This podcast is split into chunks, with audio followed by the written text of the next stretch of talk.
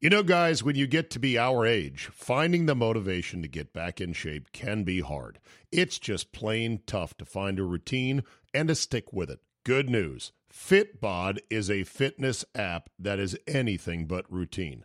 It tailors your workouts to fit your life, your goals, your gear, and even your schedule, so you can avoid burnout. And FitBod helps keep up your momentum by mixing in different exercises, reps, supersets, and circuits. Best yet, FitBod has over 1,000 demonstration videos, so you can learn the right way to do each exercise.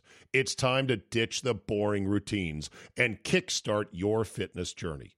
Add FitBod to your workout essentials. Join today to get your personalized workout plan. Get 25% off your subscription or try the app for free at fitbod.me/Zabe. That's fitbod.me/Zabe. Today on the Zabecast, the man behind the podcast himself, Chris Broussard of Enlutions.com, the guy who helps get your subscriptions untangled, joins me in the Mobile Strike studio to talk about the Wild West of podcasting and his brother's upcoming NBA quarantine. I go to a gun range and I've got mask questions as well. All that plus the boy mayor gets his walk of shame. Your daily Kickstarter of Uncensored Me is locked and loaded, so buckle up and let's go. Here we go.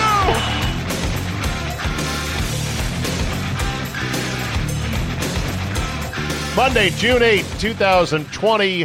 Thank you for joining me. In case you unplugged from the news this weekend, and if you did, congratulations. I bet you had a wonderful weekend. In case you were not following the latest in baseball's negotiations, let me get you up to speed on that. And now you're up to speed. No closer to a baseball season, and frankly, I think it's too late. More on that in a second. But first, Grover, are we near or far from an agreement in baseball? This is near. Mm-hmm. This is far. All right, we're far still. Statement from the players on Sunday. Major League Baseball players accused teams of, quote, depriving America of baseball as part of a money fight set off by the coronavirus pandemic, and they raised the possibility that Rob Manfred might push ahead with a shortened season over the union's objection. Bruce Meyer, the MLBPA chief negotiator, sent the letter to MLB Commissioner Dan Halem on Friday. Deputy MLB Commissioner Dan Halem on Friday, threatening that an attempt to play without an agreement could lead players to block any attempt to expand the playoffs and thus deny consent for neutral site games in the postseason. Blah, blah, blah, blah, blah, blah. The league's cynical tactic of depriving America of baseball in furtherance of their demand for unwarranted salary concessions is short-sighted and troubling. Meanwhile, other leagues are moving forward with their plans for resumption. Blah, blah, blah, blah, blah, blah, blah. We are far! This is near. Which we're not. This is far! It's too late. It's too late. The moment's gone. The mood is past. It's too damn late. This is like that party that you got into an argument over with your wife. Maybe she wanted to have it, or you did, and she did, and vice versa. It doesn't matter. You go back and forth. It's a knockdown dragout. There's going to be too many people here. I don't want to. I'm going to the ball game that day. Oh, how are we going to pay for the food? Who's going to clean? You argue over it, and then finally one side gives in. Fine. We're going to have the party. Oh. All right. Well, I mean, but I don't want you to be mad about it. I'm not mad. Who says I'm mad? Let's have the party. It's fine. Well, I'll get ready for the party. It's fine. Well, you sound like you're mad. I'm not mad. No, I said have the party. Is that not enough? Have the party. Same dynamic. It's too late, baseball. You come back now, people are going to go, oh, great. You have blown it. Blown it entirely. Nobody is going to have a feel-good vibe at this point for baseball. The plan was to come roaring out of the gate on July 4th weekend. Well, looky. I said we had time all this time, and boy, time is moving now. 3 weeks away, basically. 4 weeks away, and you got nothing. Good job, baseball. And by good job, you know what I mean. Conor McGregor retires this weekend, allegedly. I'm going to give that the amount of seriousness that it deserves, which is, boxing retirements and MMA retirements, they're written on a dry erase pad or board. Pad? Who has a pad? It's a dry erase thing. Idiot. Doesn't come in a pad. You don't need a pad. It's one. I know! I made a mistake. Retirements in boxing and MMA are written on a dry erase board. I'm retired, and wipe it off. Almost like when Michael Scott declared bankruptcy. I declare... No, that's not how it works. Conor McGregor is not retired, but he announced it this weekend. Hey, how about that? Apparently a really good UFC card. I did not watch it. Sorry about that, but apparently Amanda Nunes dominated in her bout. That was one of the headline bouts that I saw promoted. So she's still dominant in that regard, and MMA continues. And on Friday, Dana White said Fight Island is on.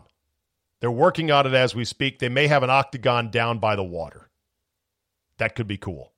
PGA Tour resumes this week in Texas at the Charles Schwab Challenge, and the field is stacked. 17 of the top 20 in the world rankings. A total field of 148. There's a handful of sponsors exemptions that make you go, wait, what? Scott McCarron is one of them. Bernhard Langer, who's like 60, is one of them. Steve Stricker is playing. Tom Lehman is playing in this thing. Only guy really not playing is Tiger for reasons that I don't fully understand, but it's his schedule. So good to have the tour back this week. Giannis marched in Milwaukee over the weekend. Good for him. And he said, I want my kids to feel safe growing up here in Milwaukee. And I'm like, A, I do too. B, where are your kids going to grow up? Milwaukee. Yes. Giannis. So can we count that as a firm yes to the Supermax extension that you're going to retire a Milwaukee Buck? Can we? Roger Goodell on Friday, late Friday news dump, records a video on Twitter doing exactly what the players said they wanted him and the league to do. Apologize for not listening sooner to Colin Kaepernick's protest and the players. And sure enough, Roger Goodell danced the tune they wanted. Apparently, the owners didn't have a whole lot of say in this. Goodell just went out there and did it. Here's the problem. You know it's not going to be enough. You know that he is not going to get universal praise. I saw some people saying, okay, this is a good start. Others are saying, too late, about 3 years late on this. Some took issue with the fact he didn't say Colin Kaepernick's name. Will there be a push now to get Kaepernick signed? And if so, does Kaepernick want to play? I don't know. Another question. This is a genuine question. Why doesn't Kaepernick speak? Kaepernick has grown into a tremendously outsized figure in the movement, and you would think with that kind of power, he would speak from time to time. Now, maybe some would say he doesn't need to speak.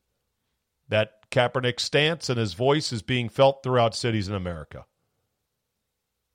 Or maybe he's, I don't know, afraid of saying the wrong thing. Is that possible? They wouldn't turn on Kaepernick, would they?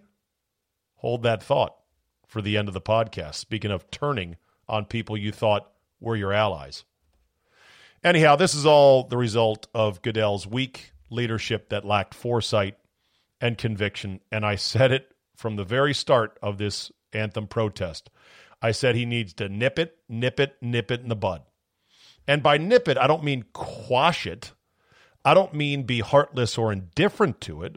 What Goodell needed to do was to say forcefully, We don't want the anthem being the backdrop for protests, no matter how worthy they are, no matter how of the moment they might be, no matter how big the issue is for whatever percentage of our players.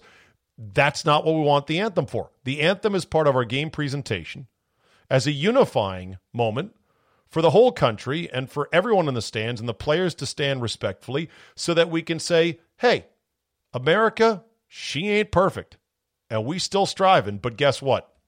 Still a pretty darn good place. He could have said, basically, Goodell, I want the NBA model. I will trade off maybe some leeway in, you know, talking about your issues, but I'm not going to stand for it during the anthem. This is an important part of our presentation. It's important for these reasons, and I'll have what the NBA's eating, because that's what the NBA got. Well, Goodell did not go that route. He tried to placate. And the notion that the NFL didn't listen earlier, what was the Players Coalition with Malcolm Jenkins and Eric Reed and others all about? Didn't the NFL donate money and resources? Didn't they give up one of their most valuable pieces of real estate, the halftime show, to Jay-Z, the most prominent African-American figure in music and entertainment? I guess all that wasn't enough still. Okay. We'll see what's next. Finally, 2 years ago Sunday, the Capitals win the Stanley Cup in Las Vegas. Game 5. I was there in person. It was a glorious, hot but dry day as it is in the desert. Not so hot that I couldn't wear my Caps jersey walking in broad daylight, nor did I not. I mean, and I loved wearing it in the cooler evening once we tumbled out of the arena. What a day it was. What a night it was. All thanks to my guy, Peter Bartell in Milwaukee, who was just so kind to me. He's a listener. And he said, I got a ticket. I got a place, a hotel for you if you want to come out. You get the airfare. Come on out. Be part of our crew. Him and Scott Ford, who is the assistant coach of the Milwaukee Admirals, and some of Fordo's knucklehead goon buddies from the minor league hockey days. I haven't had a better weekend or a better birthday weekend than I did 2 years ago. Man, was that amazing. Thank you, P.D. Bartell, 2 years ago. All right, let's talk some podcasting, shall we?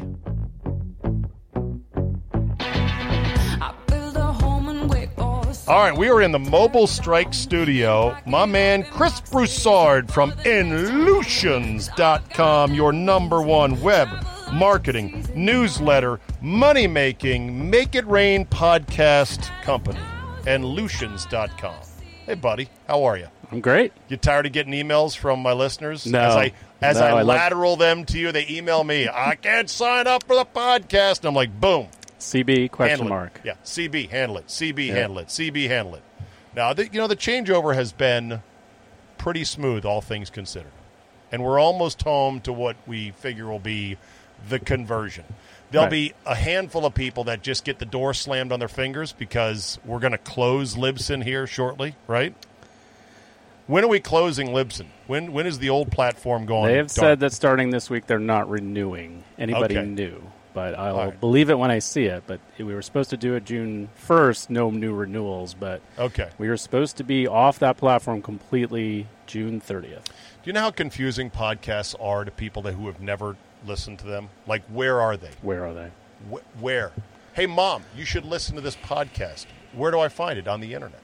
No. It exists in a multitude of different places. Well, and that's what a podcast is. It's supposed to be in multiple places. It's not a radio show. It's not one channel at 4 p.m. There it is. A podcast is supposed to be, I can get it wherever I want it. Okay. So, but it's...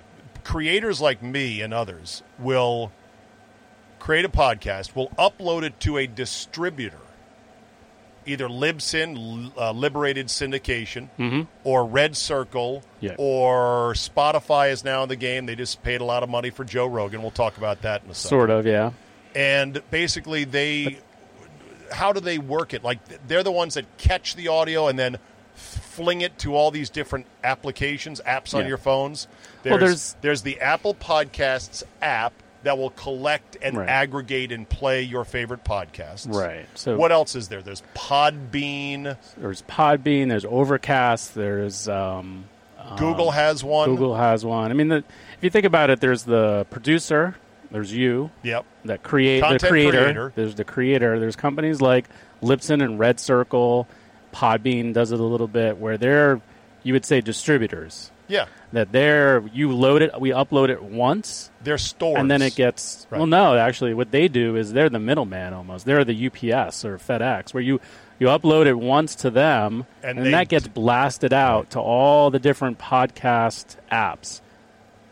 Apple Podcasts being by far the biggest and the best in many cases because they actually keep things open, but it goes to Apple, it goes to Overcast, it goes to Podcast or Podbean, it goes to all those different platforms out there, it goes to Google.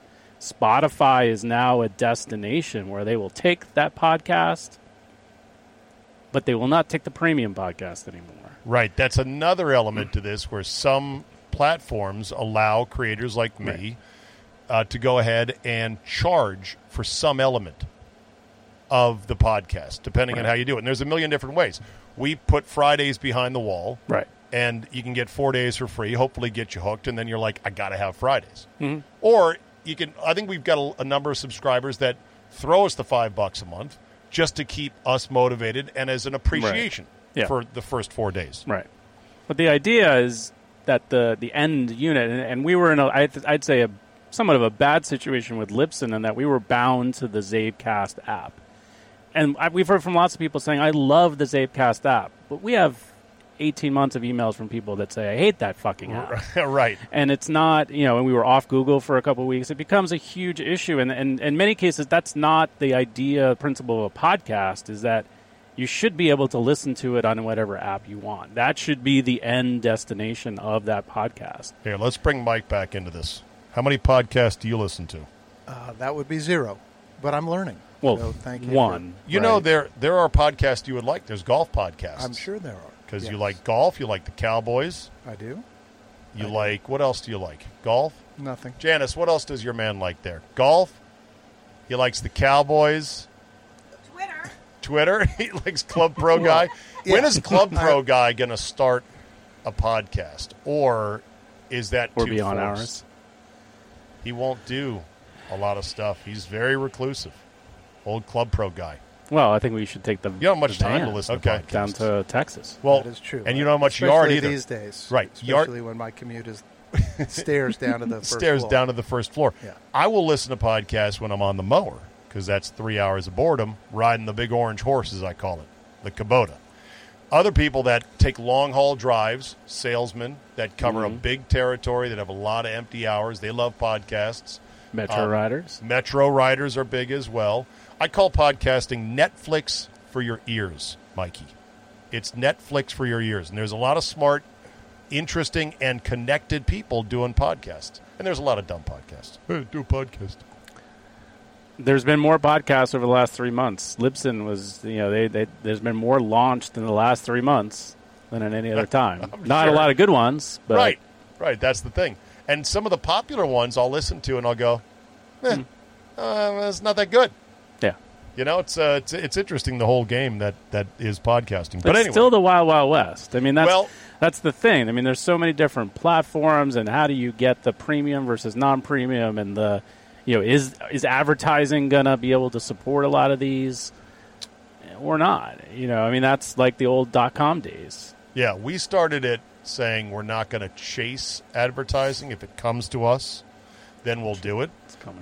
It's coming. Yeah. No, I mean, here's the thing. And you're going to hear some advertisements, and you're going to have to fast forward through them or listen to them.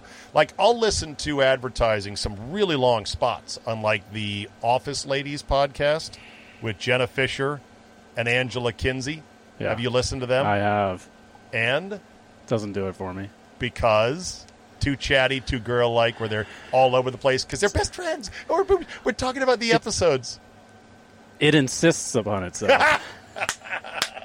It just feels too forced. Nah, I think it's genuine. If I could coach the ladies up, and I'm sure they don't want to hear from me on this, but I am a broadcast professional, I'd say stop obsessing about how your hair was that day. Get deeper into the meaning of the episodes, what resonated with you. I don't mind nuggets and Easter eggs. Right. And, oh, by the way, did you see the coffee cup on Stanley's desk? Yeah. One or two of those. Sprinkle them in. And they don't play very many sound clips from the show, which makes me wonder, is it because of copyright? Are they allowed, you mean? Yes. Yeah. They've played a couple, but they don't play very many. And I'm like, play more. Play five. If I was their producer, I'd be like, you got to play 5 clips per podcast. And it would be even better if they played some outtakes. Like if it was indoors. Well. I mean, it's all about right now. I don't know what the syndication. I don't know what they make off of every Netflix view, or was it on Hulu now only? Right. But you know, play some outtakes. Talk about the behind the scenes stuff that make it. And they do, and they'll bring on guest stars. You know, they had Creed on one episode. They had the super hot Melora Hardin. Oh, yeah. Such a great character. Did you ever watch The Office, Mike? No. Yeah, you've messed out. You watched Game of Thrones, right? I did. Did you watch Breaking Bad, right? Oh, yes. Okay. Yes. You watched Sopranos, right? Yes, I did. Okay. You watched The Wire? Like first 2 or 3 seasons, I think. Okay. Did you watch The Americans? Good. No, haven't seen that. The Office you'd like, I think. Everyone says it's outstanding. I've seen episodes here and there. Okay. Better watch it soon, because a lot of the episodes are going to... What do you mean? They're talking about the was it the one where Michael Scott with the racial tolerance episode? No. Diversity Day. Diversity Day. Diversity Day will no longer be viewable because of wokeness. That's what I heard from the back seat of my car with my 2 teenagers last night. Fucking kidding. Is that going to stay up there? Wow. I mean, the show is cringy. That's what made it so great. Of course. That's what made it funny. Anyway, back to podcasting. So we moved to Red Circle because they had a number of advantages, including this thing called an RSS feed, which is something that creators can have more control over. It's like your direct DNA code to be able to fling this podcast to virtually every platform. We found out, though, that Google... and Spotify are now not playing nice. For the premium. For premium RSS. Right, exactly. They take the free one. Exactly. But they won't let you add your own private RSS. And we have no idea who in the future is going to say, you know what, we're not playing ball anymore. So it's going to be interesting. It's going to be interesting the way that it plays out. Because the thing with the Joe Rogan podcast is... So what he did is his was... I don't know who his distributor was, what platform he was using for sending it out. I don't remember, but now he's moving to Spotify, and it's going to be, you'll still be able to download Joe Rogan's podcast to your Apple Podcast app till January. Starting January 1, you will only be able to get that on Spotify. Right. Spotify for their money. Premium. Spotify Premium. Oh, right. Right, exactly. So, they're going to make you pay because they got to recoup the money. They paid him $100 million for a podcast. Is that the richest podcast deal ever? Is it akin to Howard Stern when he signed with Sirius XM? Well, it's $100 million potential. It's not $100 million in cash, apparently. It's stock options? I would assume, or maybe a cut of the... I don't know what they're going to do about advertising. A huge number of his views come off of YouTube. That's the other thing. That's going away, apparently. Okay. Maybe. Who knows? But where's the video element of his show going to be? People, I think, video element. Maybe that's going to be on Spotify. Maybe Spotify is going to start adding that component to it. I don't know, but it's the reports are that it could be valued as much as $100 million. So it's the same thing as Howard Stern's deal, where he didn't get $100 million in cash. He got $100 million plus he got Sirius XM stock, or I don't remember. I think it was Sirius at the time. Which I think he bitched one time about how Les Moonves fucked him out of it or something like that. On the air, he was just like going on and on and on. And I know I sat there listening going, shut the fuck up. You're so rich. Fuck you. And the Spotify stock, since they went public last year, it was an interesting offering, but I mean, it's done okay. It's not through the roof. So it'll be interesting to see. I mean, it's a home run swing, I think, for Spotify to say, we're in the podcasting game. Right. We went and got the number one guy. Right? Yeah, and they're going right at Apple. That's the only person they're going after because now you won't be able to listen to Joe Rogan on Apple Podcast app, which, again, our downloads, 90% of them are Apple. Are they really? Okay. Yeah, Apple, it shows up as Apple Media, it's Apple Podcast. That's where most of the downloads fall because theirs is really the best. But how is what was the Jay-Z streaming service? Tidal? What was that called again? Not Tidal, something like that, like a Wave or something. But it was more expensive with fewer artists than like the others. It was like Neil Young's MP3 player. That was like $400 and you could put 10 songs on it. Neil Young had an MP3 player? Yeah, it was a super high fidelity MP3 player because you listen to a streaming MP3 through your Bluetooth. It sounds, and then if you put a CD in, it sounds like crap. So it was like basically the equivalent of like a CD quality MP3 player. Got it. Yeah. And the sound was unbelievable. But you could only hold 10 songs. Because they were huge. Because they were huge. I mean, that's the thing. MP3 strips out so many of the tracks that if you put a CD player in next to an MP3 play audio, it's so much thinner. Do you think the end product of the Zabecast is sufficient quality? The audio? Yeah. Is it robust enough? It's way better than most. I melt it down to 128 kilobits on an MP3, which I think is kind of a standard level. Yeah. And when I listen to it, it sounds good, and I try to use good microphones. Yeah. And the old Rodecaster Pro, which puts a little bit of processing on the mics. You're on a headset right now, which is a lesser mic quality. It drives me crazy that you're not on a similar mic as this, but only me probably. Well, you're the only one that counts. Well, that's the thing. Only one that matters. So, well, as the old saying goes, it's like the carpenter who knows there's a nail sticking out in the tiniest corner up inside a cabinet where nobody is ever going to see it. If you know it's there, it'll bother you. So anyway, so Rogan, I mean, he's huge. Corolla is huge. Yeah. Is Steven Crowder a podcast, Louder with Crowder, or is he more of a YouTuber? I think he's a YouTuber. I think there isn't actually a podcast tied to it. Okay. I believe. But, Rogan, too, started primarily, the YouTube doing those sit-down videos. Okay. That's where he primarily started with those talks, I believe. Okay. Pardon my take, obviously, Barstool, huge podcast. Yeah. You listen to those guys? No, it's like really. It's like the what's the other one? Who's the two women from Barstool? Oh, Spit and Chicklets. No, that's the hockey one. They just went through the whole. Oh yeah, Call My Dad. Call My Dad. Call Me Daddy. Call Her Daddy. Call Her Daddy. Yeah, yeah. Where they were dishing on their romantic trysts in New York City, and it was it's huge. It's one of the biggest, right? But. The biggest one for the guy who created it, I would say, made it, Mark Maron was really the guy. Mark Maron, he still does a podcast. He does. And he's still huge, right? He's still pretty big, yeah. I don't think as big as he was a couple of years ago. Okay. I think he's run out of people to talk to. He's also severely depressed, so, it gets really. He's always battled depression, and then he just lost his girlfriend. Oh, shit. So it's, I don't know. I haven't listened to it in a while. It gets a little. Yeah. Well, anyway, we're happy that everyone has jumped over to Red Circle. Yep. Email us if you have any problems. Chris will untangle you. Patience of a saint. The only thing I ask is to save time when you email us, tell us what device you're working on and what app. That saves the, sorry you're having a problem, which app are you trying to use?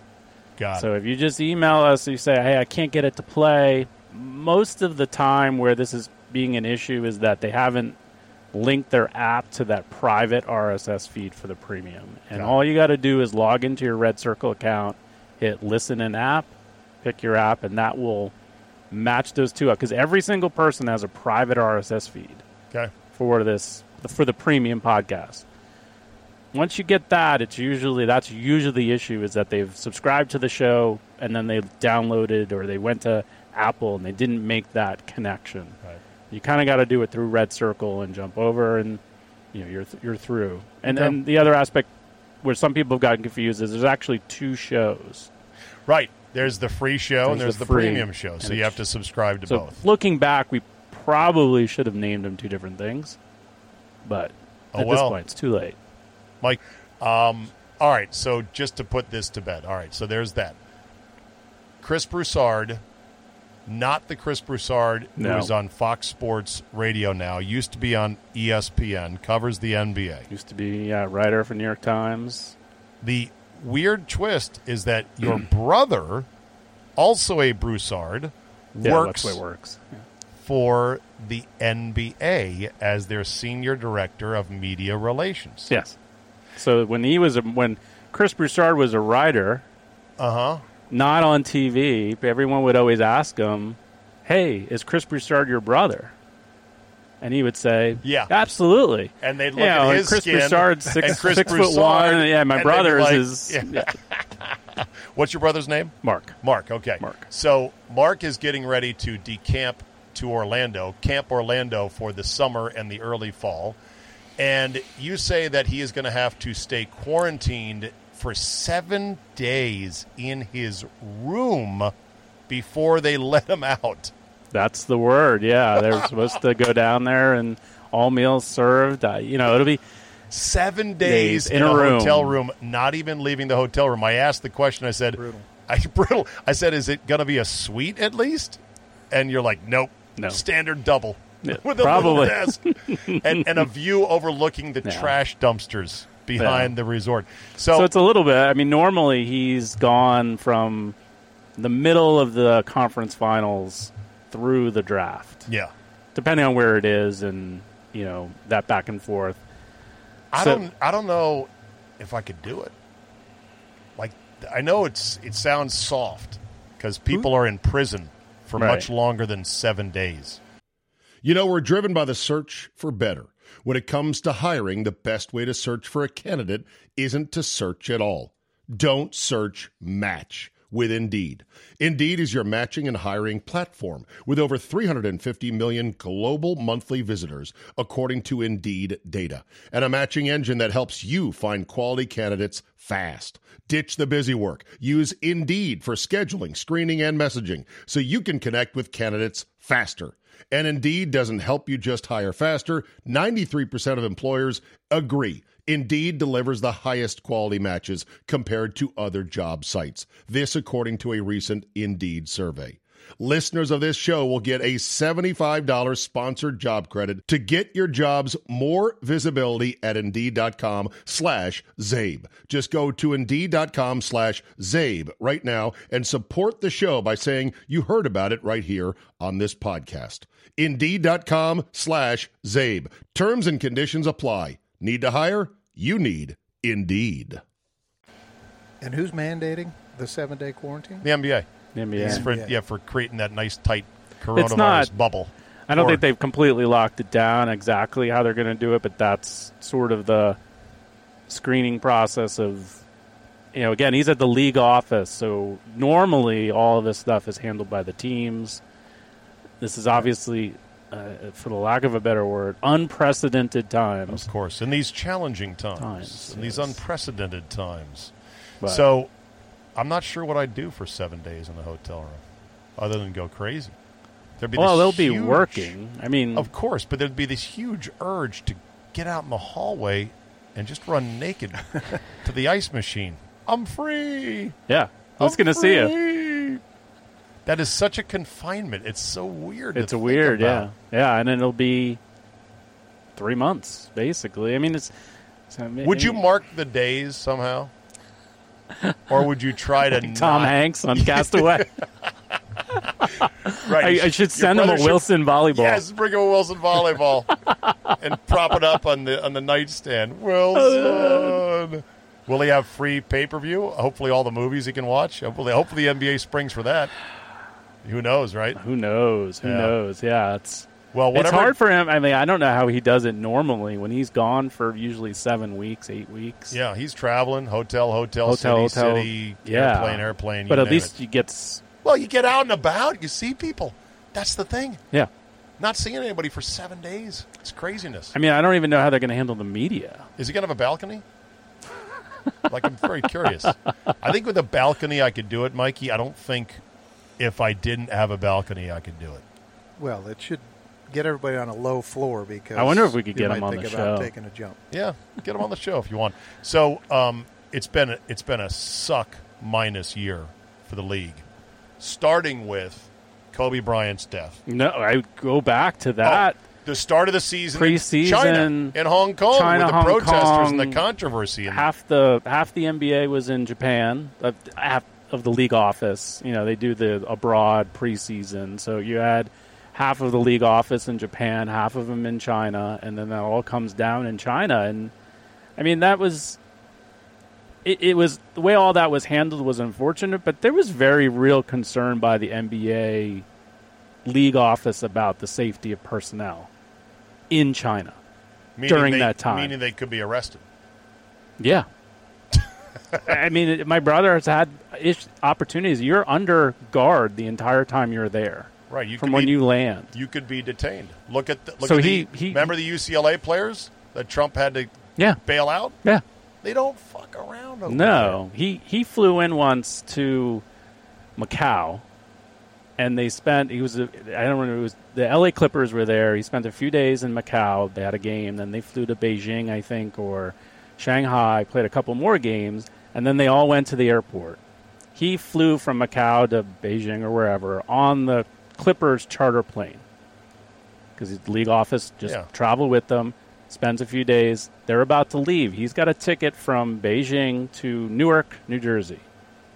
They tell him, no, you came in on that plane with the Clippers. You have to get on that plane. And he was like, but I'm going to Newark. Plane's gone. And the guy's standing there with a rifle going, you're getting on that plane.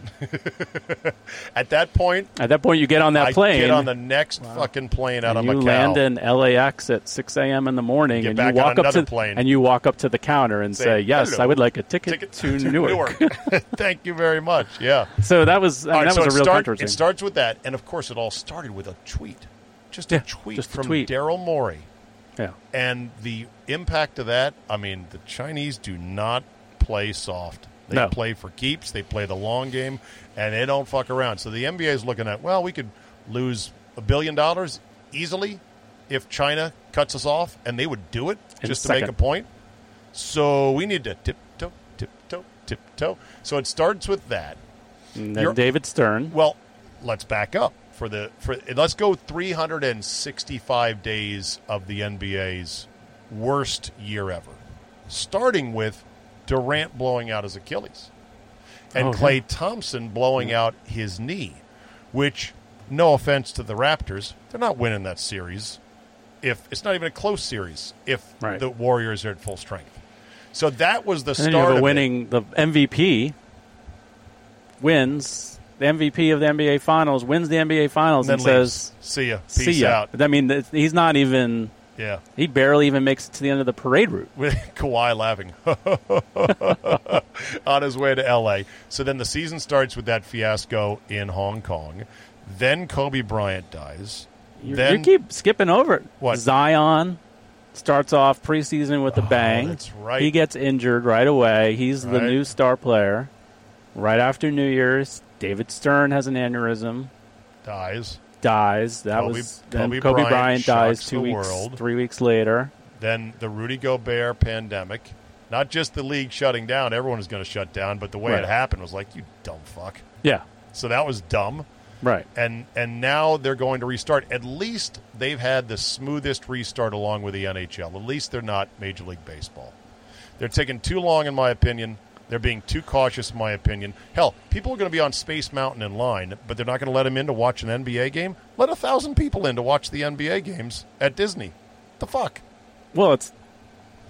Do you know where the games are even played? I don't even know where the games are being... Are they going to be at the Orlando Arena? No. There's a Disney Wide World of Sports court and arena. I was there once to see a Globetrotter game, and it's nice. Small, though.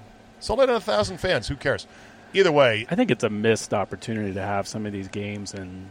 Like, have it at Springfield College where they invented basketball. No, because you play an NBA game in Duke. Because you got to bring all the bubble with you and the testing. And you have to quarantine your brother in Springfield, Mass. He's not going to like that. So anyway, hopefully the rest of the season goes off okay. Yeah, that's what's left of it. It is. I mean, I hope by the finals or the semis we get some fans in the stand. That's all. I hope they can do that. We'll see about that. If they don't, I would love to hear the commentary of just, I mean, the live mics on the court? The live mics on the court. Yeah, well, I mean, that to me would be interesting. A few times when you hear that, some of the sports, like some of the football games, like I think it would be phenomenal to watch an NFL game with just live mics. Sure. But in the with the NBA, you can't air that.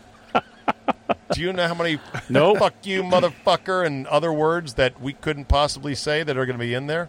I want to hear them, but wow. And then agents would be like, cut those mics off. That's not making my client look good, you know? Yeah. He just called somebody, you know, a cocksucking bitch. Right. But the audio you heard from The Last Dance of the Dream Team. Yeah. And those scrimmages. Those are good. I mean, those games... My brother was not lucky enough to be at that first one. That's when he had just started the NBA. But everyone that was there said that those games were the best basketball games they have ever seen, period. That's what they say. Something tells me someone doth exaggerate a little bit. But I'm sure these guys have seen a lot of games. They were incredible talent, no question. The footage I saw, the footage looked bad, so you're kind of like, can you tell, was it a real game? It didn't look like an NBA game. That's there was that, and then there was the first game. When they started that training camp, Krzyzewski brought in 10 college kids to scrimmage against the Dream Team. And they got crushed. And the college kids beat them the first game. Oh, they did? Yeah. Well, it was a good team. I mean, it was Grant Hill. It was Bobby Hurley. It was a deep bench, and Krzyzewski brought him in and coached him up. And fuck him. The college kids won that first game. And then the next day, Jordan, then it was personal. Coached him up. No, the Dream Team was hungover. Of course. And they didn't give a shit the first game. And they're like, oh, okay. They got lucky and beat us. Then it got personal. Right. Jordan. Then I took it personally. Imagine the daily things that Michael Jordan takes personally in his life. A red light that doesn't cycle fast enough. It was personal. Right. Waiting 2 cycles through a left turn because somebody was slow to look up from their phone. I took it personal. Yeah. All right. Very good. All right, boys. So we're good on the podcast? I think we're good. That's a wrap here from the Mobile Strike Studio. Westfield. Getting this thing out. Where should we take it next? Take it down to a Redskin Cowboy game in Dallas, Mike. You got a driver that can long haul us, and we can nonstop. Janice will do it. Yeah, Janice, you do it. Okay, yeah, almost retired. She needs the work. Yeah, she needs the work. All right. Okay. Give her $8 an hour. She's in. All right. Well, that's a little. Yeah, that might be a little much. Do we have a budget for $8 an hour or no? $8 an hour. Yeah, $8. That's a whole month subscription. Now, what's the definition of an hour? Is this? Is it a union? Is it a union hour or is it a lawyer hour? That's right. Right. One fax is an hour. It's the smallest unit. 5 minutes to fax. It would have taken an hour. All right.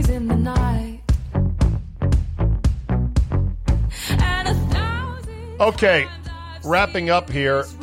I'll be honest. I don't have the strength or the time, or the heart to go through all the protest, riot, coronavirus stuff, because it's just all so overwhelmingly depressing, frankly.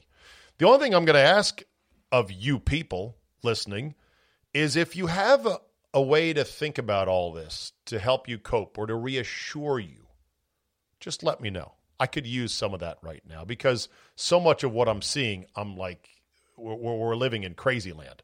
Up is down, black is white, right is wrong, good is bad, nothing makes sense anymore. And there are many, many people who seemingly with the utmost of conviction believe something that many of us find to be not only absolutely false, but abhorrent. How do you cope realizing this? Realizing we've got to find a way to share a country with people that think this way. I don't know. Maybe it's the silent majority theory that could give you a bit of peace of mind. Like, look, there's a lot of people that believe a lot of nutty stuff, but the media is amplifying that. And that's not indicative of at least, let's call it 51% of the country. Remember, as many people turned out for protests over the weekend, it's probably still less than 1% of the whole country. I mean, I was trying to add it up like, man, that's a huge crowd in Philly. Is that 100,000, 200,000? So I start doing the math, which is always dangerous. If you had 100,000 people out in 30 major American cities, that's 3 million people. That's still less than 1%. That means 99% of the country was going about its business, living peaceably and enjoying life and being kind to their neighbors of all colors, living, praying, worshiping, you name it. Well, there's that theory. The other theory would be the pendulum theory, which says, look, things swing. The pendulum swings. It will swing back that this is a heated time in our nation right now, and things are going to come back to a somewhat of an equilibrium. There's that theory. There's the theory of nothing lasts forever. We get bored as a nation. We get bored of everything, even rightful causes and big hot flash point moments in history. You know, I don't know. Maybe we'll see a whole nother week of protesting. We'll see. So I don't know. But I see some things and I say, how do you even deal with that exactly? Here, let me just, I'm just going to scroll here. Couple things I bookmarked. Drew Brees' wife, Brittany, issued an apology saying, "We are the problem." Oof. All those years in New Orleans and all that money raised and all those good deeds, and we're the problem. Okay. STFU Hillary is trending today. Someone said, "Is it Christmas?" I guess Hillary was complaining in an interview about the way Bernie Sanders and his supporters treated her in 2016. I think people on the left are like, enough of you already. Know the moment. Shut it. Zip it. James Bennett, the editorial page editor of the New York Times, who allowed the op-ed by Senator and Army veteran Tom Cotton, after exhaustive back and forth and vetting, has resigned, even though he is no doubt a rock-solid, die-hard, left-leaning journalist. He wasn't left enough. The young Jacobins, I think that's how you say it, Jacobins, at the New York Times said, "That's it. We can't tolerate working under you. You're out." It was like a coup d'etat. Not liberal enough. Crazy. Elmer Fudd has been stripped of his rifle in the new Looney Tunes cartoon series. You gotta be kidding me. HBO Warner Brothers said, yeah, when we're drawing the new ones, we're not going to do the rifle anymore. So you got to get the vintage one with the rifle. Kid a wabbit.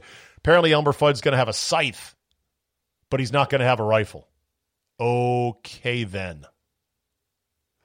Police chiefs, including Milwaukee Police Chief Alfonso Morales, heckled as he walked out of a protest. We don't want you here. A Naval Academy trustee asked to resign Saturday after racially insensitive comments were captured on Facebook video. New York Police Department cops warned to watch out for concrete-filled tennis balls during protests. Good grief. Speaking of which, one report said as many as 600 New York City police officers have already tendered their resignation. And can you blame them? Or retired. They're like, you know what? Now's probably a pretty good time to get out. Here's a headline for you, BBC News. 27 police officers injured during largely peaceful anti-racism protests. Wow. Only a state broadcaster could have published that. Emma Watson receives backlash for Black Lives Matter post. I can't believe it was a post criticizing Black Lives Matter, and yet it still wasn't enough. Some people were comparing Antifa to the troops that liberated Europe on D-Day, since D-Day was over the weekend. Right. Somebody points out, hey, if Antifa was if the troops on D-Day were the original Antifa, anti-fascists, then how come they defaced their own memorial in D.C. this week, which they did? Ooh, that's one to make you think, huh? Here's a tweet. Escape from New York and Escape from L.A. were documentaries. Yeah, apparently. U.S. companies flood civil rights groups with donations. The revolution will be corporatized. Then there's this. My man Dave Ross points out that CNN focuses on one thing and one thing only. Pounds it 24/7. For 3 months, it's coronavirus. And now it's, whoop. Black Lives Matter. He took a screenshot of how nowadays on CNN, you have to sign up for their newsletter. He's like, a newsletter? You got no time on your 24-hour cable news network for that. University of Cincinnati baseball player starts petition to rename Marge Schott Stadium. Well, of course. Man arrested for wearing blackface to anti-black racism protest in Toronto. Not cool. Bill de Blasio to shift New York Police Department funding to local youth groups. And defund the police. Has this been tried? Is there an example where this has worked? Because on a scale of 1 to 10, 10 being the greatest idea in the history of ideas, 1 being, no, that's a bad idea, really bad idea, I'd say this one sounds to me like a negative 5. It sounds like Mogadishu to me.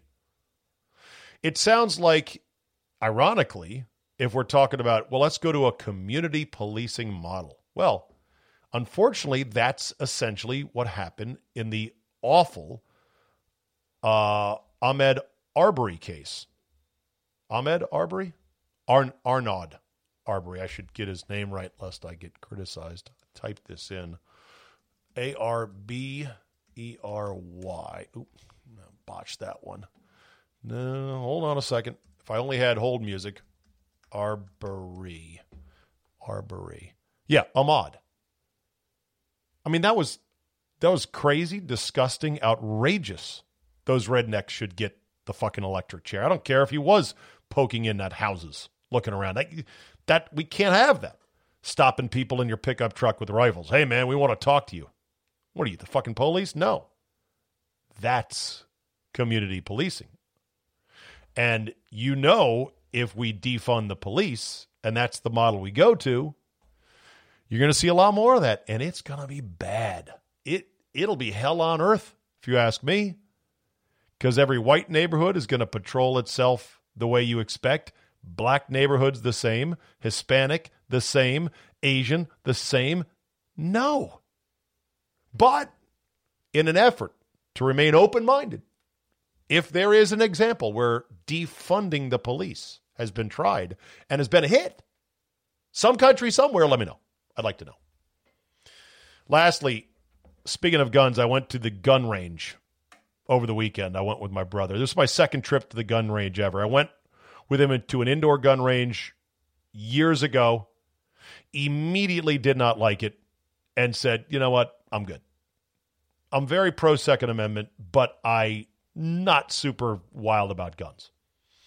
Well, obviously, with things being the way they are, I've said to myself, you know, probably should get a little bit comfortable maybe with handling a firearm safely and shooting one. So my brother and I went out to this outdoor gun range just across the border in West Virginia. And I'll tell you, the first thing I noticed was as soon as we come up to the range and I start hearing the pop, pop, pop, pop, and the boom, boom, boom on the other side of, you know, the house that is the entryway to it, my heart rate started to go up and I started to get uneasy. But by the end of the day shooting, and for my second time, I realized, okay, I'm now more comfortable around gunshots. I'm more comfortable around, you know, the vibration in your chest. Because when you're shooting an AR-15, I mean, that thing is a boom, boom. I mean, it's concussive in your chest. And so you got to get comfortable with that, which I did to a certain extent. And I shot a number of guns. What's funny was, you know, my brother was like, all right, try this one. Okay, try this one, try this one. And, you know, I would like shoot 5 or 6 of whatever it was he gave me. And there'd be maybe 5 or 6 more left. And be like, you don't want to shoot more? And I'm like, no, I got it. Like, gun shoots target. Mm-hmm. I mean, I had fun shooting at the targets. One of the guns I shot, I think it was the 357 Magnum, I was quite wild with. Of course, the target wasn't that far away, but it was far enough away that, and the gun was powerful enough that I was missing the target pretty good. But then my brother gave me something called a FN57, made by this company, Fabrique Nationale Herstal. Shoots a 5.7 by 28 caliber round. I have no idea what that is. But it was a smooth gun, not too loud. Kickback was not too bad either. And I lit up that target. I mean, I just put a cluster right in there. Also shot the Fabrique Nationale PS90, which is this weird-looking gun. It's called a bullpup rifle. Same caliber round, and also very smooth, not too loud. Pretty badass gun, but both those are very expensive. I'm like, yeah. We met a guy. He was right next to us. This was funny. So guy right next to us shooting, young guy, 30-something, there by himself, all geared out with his tactical pants, and he's got, you know, his knife on his side and all the gear, you know, you have this belt. He's got one pistol that's, you know, on his belt, and he's got some kind of knife to deal with stuff, and he's got his glasses on, the shooting glasses and the headphones. I mean, and he kind of had a bit of a beard and a goatee, orange, red-haired guy. And I'm sitting there just waiting around for my brother to get some things, you know, set up for me, and I noticed there's a lot of shell casings on the ground. And there was this, it looked like a sort of like a broom, but it was like a magnet on a stick. And I was like, oh, this is what you use to then pick up the shell casings. So I start moving it around, and it's not picking up the shell casings. It's because they were brass. It doesn't pick up brass. It only picks up metal shell casings for certain types of ammunition. And, you know, he was like pointing that out. He's like, yeah, it doesn't pick those up. And I was like, yeah, I'm new here. I'm a noob. What do you want? I was just trying to clean up. I was trying to be helpful here. And so this guy, John, his name was, comes over, and we start talking, and he was so into his guns. He talked about having not a Glock. Apparently, you can get a Glock, but you can get a bottom half of the Glock that is 3D printed, that has no serial numbers, not traceable. You then have to modify it by Dremel tooling certain holes and fitting it just right. And da-da-da-da-da. And I'm like, wow, man, you're super into your guns. But he was a nice guy, and he was, you know, he said, oh, yeah, if you get into this, man, you'll love it. This is the second most expensive hobby in the world compared to, like, just getting into collector cars. Nice guy, though. I mean, and I asked my brother afterwards, because, you know, my brother's no rookie or novice with firearms. I said, what do you think of that guy, John? Was he cool, or was he a douchebag? He goes, oh, no, he was cool. I'm like, okay, good. Remarkable range of different types of people at the range, but I felt totally comfortable around them because they're all responsible gun owners. Like, they're not the maniacs. They're responsible people. And it was just funny because there was so many different types of people. There was women there, and there was one woman with her daughter, I believe, and that's great and everything. There was two boyfriend-girlfriend combos that I could tell. Interesting. Very interesting. And then there was like an old dude, bald head, cigarette dangling. He was on the long rifle range because they had this outdoor range is like a 50-yard range, a 100-yard range, and a 300-yard range. And he was there with his rifle, and he's all sighting it, and he's burning a grit. And I'm like, yep, looks like the kind of guy who's at a gun range. But no, I've not bought any guns yet, as far as you know. I might have a huge armament. Don't come try me, man. But I don't know. Might be the time to get into it. We'll see. All right, lastly, well, two last things. Can I ask about masks for a second? I'm not mocking anybody who wants to wear a mask because they feel like they feel like it'll help. Or if they feel like, you know, it's probably not going to do anything, but I've got an underlying condition. I want to wear a mask just for a while longer. I'm not mocking you. I'm not. I'm trying not to mock you, but I want to know because I see more people still driving in their cars with masks inside. And I'm just thinking, are they too lazy to take it off? It takes a second. Surely they're going to drive for more than 5 minutes and they don't want that mask on any longer than they need to.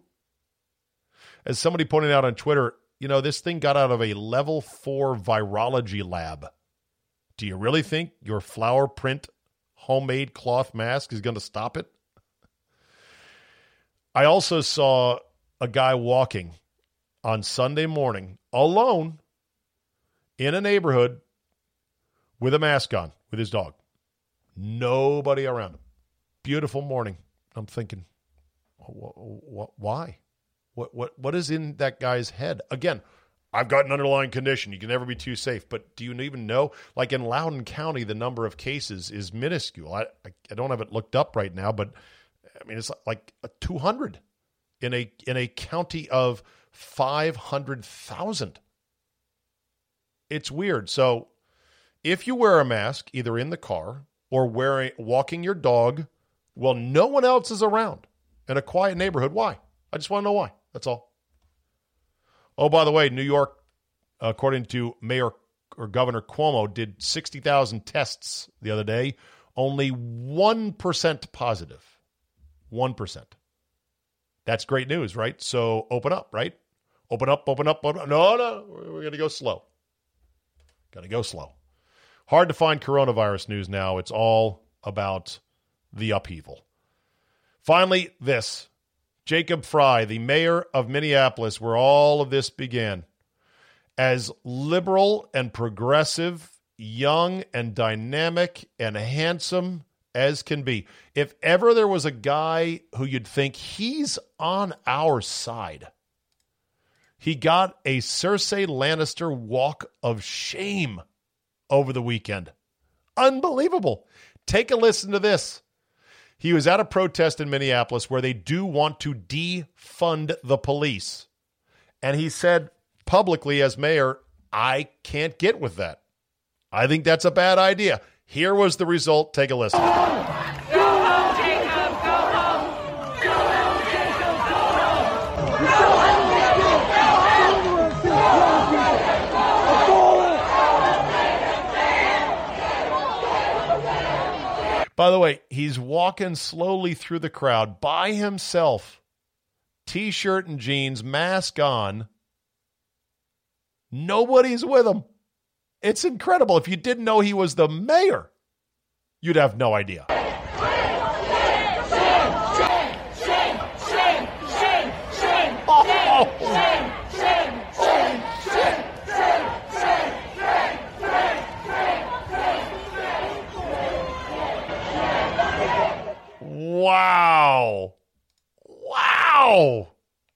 I mean, I'm gobsmacked. This guy's as on your side as you're going to get, Minneapolis. Shame. Shame. Shame. Shame. Shame. Shame. Shame. Shame. Shame. Shame. Shame. Shame. Shame. Shame. Tell you what, there's a Chinese proverb, may you live in interesting times. I think for some of us, times are just a bit too interesting. That'll be a wrap. Thanks for downloading. Thank you to Chris Broussard for sitting in the Mobile Strike studio. More of those interviews in the van coming soon. I promise you that. It's fun to get it out for a test drive. Don't forget, please change your subscription to Red Circle when you get a chance. If you get hung up, we'll get you untangled. Just email me, zabe@yahoo.com, and we'll be on it. Have yourself a great Monday, everybody, and we will see you next time.